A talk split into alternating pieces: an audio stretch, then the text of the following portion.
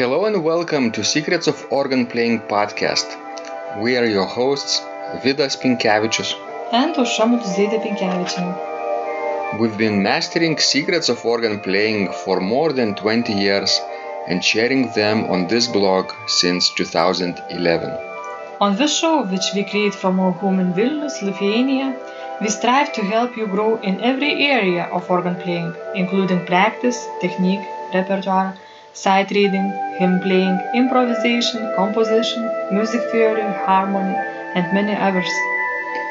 Our hope is to help you become a complete musician or what we call as total organist. A program which we have created to help you reach your dreams faster than you would do on your own. If you are new here, we invite you to subscribe to receive free updates of this blog at organduo.lt.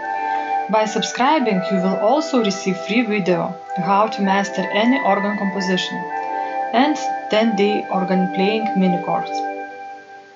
And now let's go to the podcast for today. Hi guys, this is Vidas. And Aušra, Let's start episode 340 of Secrets of Organ Playing podcast. And uh, today we have two comments which we would like to discuss. The first was one was sent by Irineo and he writes, Nice post as usual, maestro.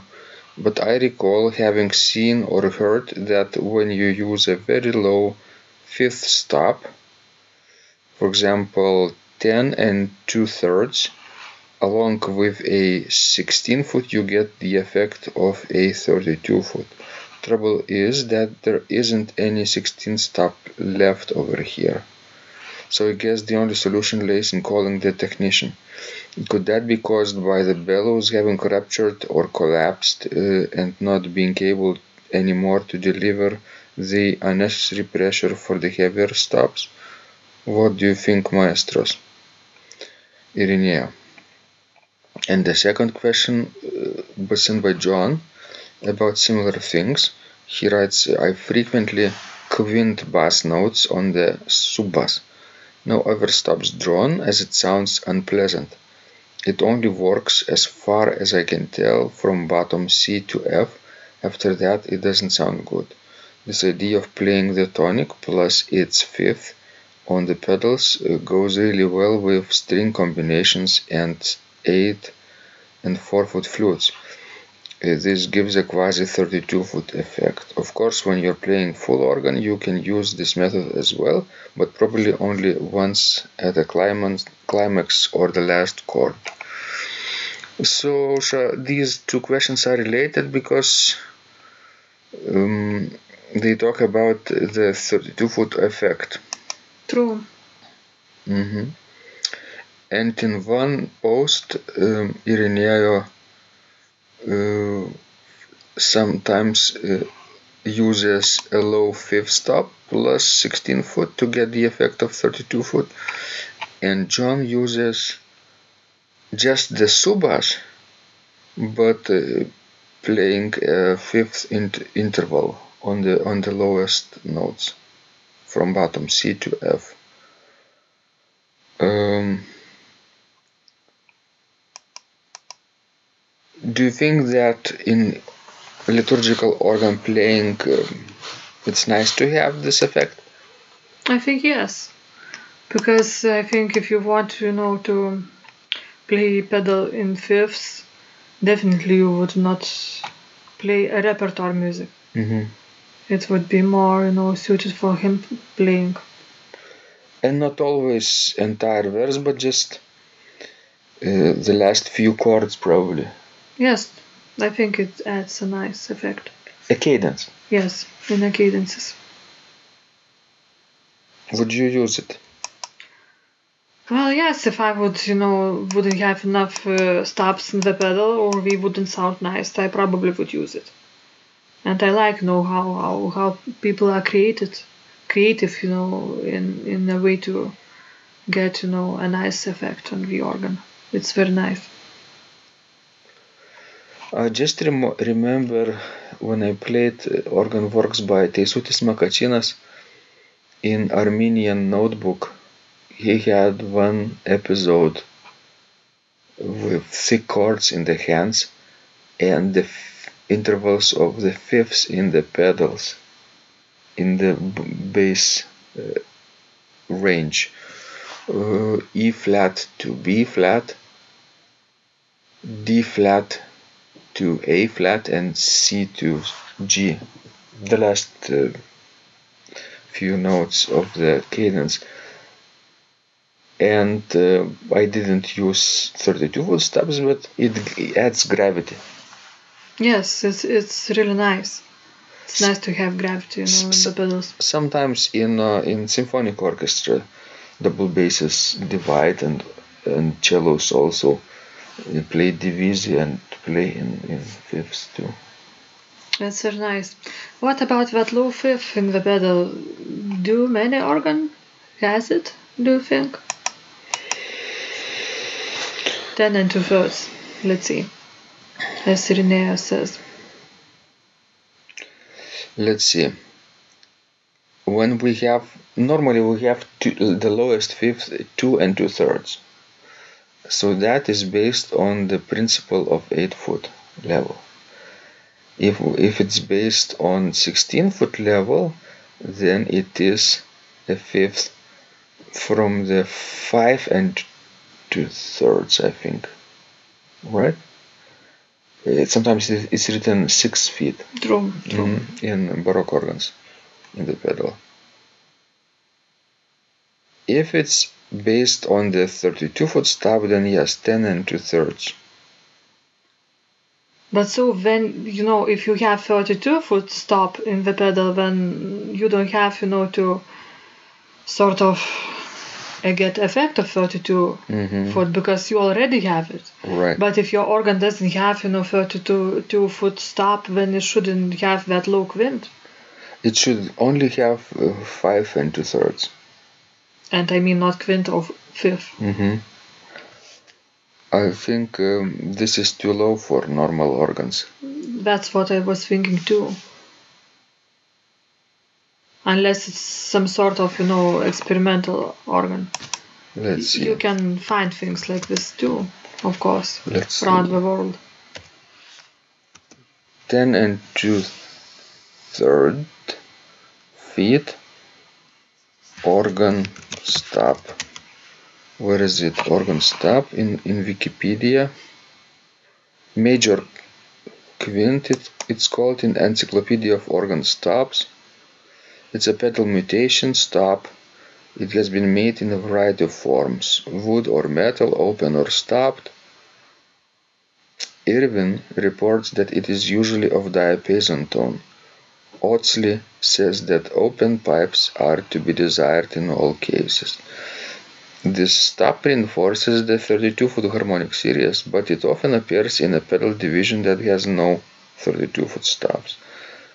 When drawn with a 16 foot stop, it produces a resultant 32 foot tone. Just as Irineo said in his letter. hmm So yes, there are examples. In in in, in German, it's Großquintenbass, right? Yes, I have seen it. Gross Quinton, that name. Mm-hmm. And it has uh, in Atlantic City, the great organ in in Convention Hall, John Wanamaker Store, Philadelphia, Liverpool Cathedral, Royal Albert Hall in London. Monster organs, right? Yes, so it's not, you know, a stop that you could find every day on each organ. Mm. But I think uh, when talking about organ in general, you always need to listen what sounds well on a particular instrument. Because I think these these you know suggestions cannot be taken for granted. Because what works on one organ might not work at all on another one. So you, always need to check right away, you know, in the right place. And I can read between you the lines what you're saying and correct me if I'm wrong. For example, if you're playing a relatively small instrument and you're playing the fifths in the bass and trying to do this resultant bass, which would sound one octave lower, it might sound muddy because there is a reason why this organ is small in such a place, right? True. There is no enough reverberant acoustic, no no place for the echo to spread. Because in ideal world, and it's not always the case, you know, in our world, when uh, you know a church is built and when organ is built in it, it needs to be, you know, sort of in a nice resonance with a room. hmm So sort of organ builder has to know to cal- calculate how the organ will sound and you know according to that to put a specific stop list for a particular instrument. And intonation of the stops also then happens in the room itself. Yes, but of course, you know, I I would see that sometimes the money is sort of you know the main cost of the things, and then you just calculate how much you can avo- afford, you know, to put into the instrument, and it might also be designed not not maybe as it should be. hmm But it, it's good that people are thinking about that, right? True. Yes, it's, it's very good. Thank you guys for sending these questions. We love helping you grow. And remember, when you practice, Miracles happen. This blog is supported by Total Organist, the most comprehensive organ training program online, where you will find courses for every area of organ playing, including technique, practice, sight reading, repertoire playing, hymn playing, improvisation, composition, music theory, and harmony, with hundreds of scores and thousands of exercises. Here is what some of the students are saying. Hugh writes, The sight reading course has helped me tremendously. Thank you very much for your SS courses and all your help. Robert writes, I found the fingerings, registration ideas, and general comments to be excellent. John writes, I have found your download very helpful. It was really excellent. I have watched some of your teaching videos and when I read your instructions, I tried to imagine you are there teaching me. You may feel disappointed that I am two, three days behind, but I am a slow learner and I have committed to taking the time to get it right as you say. But the other night my wife commented that she had never heard me play such a detailed melody in the left hand so well. My left hand is generally poor. Robert writes, It has been a great pleasure in my life of having discovered your courses and material as well as the YouTube work of recordings. You have a calm and pleasant way of teaching. Ron writes, Hi Vidas and Aušra, thank you guys. What a wonderful response to my email note to you. You've got me right, and I feel you understand my level of playing. Yes, at home and lucky that I have an organ for that reason. I am paying attention to this, and I am going to try this haha no longer secret model. Yes, and I love César Franck too.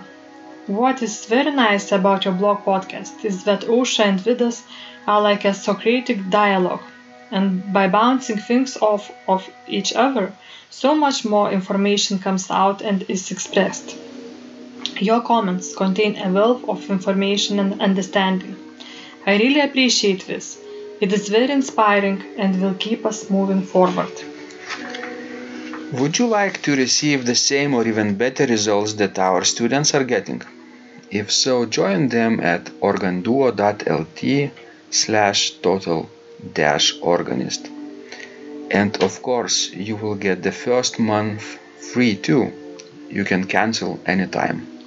Also, if you haven't yet subscribed to receive free updates of this blog, make sure you do that at organduo.lt. By subscribing, you will also receive free video, how to master any organ composition and 10-day organ playing mini course. This was Vidas. And Aušra from Secrets of Organ Playing. And remember, when you practice, Miracles happen.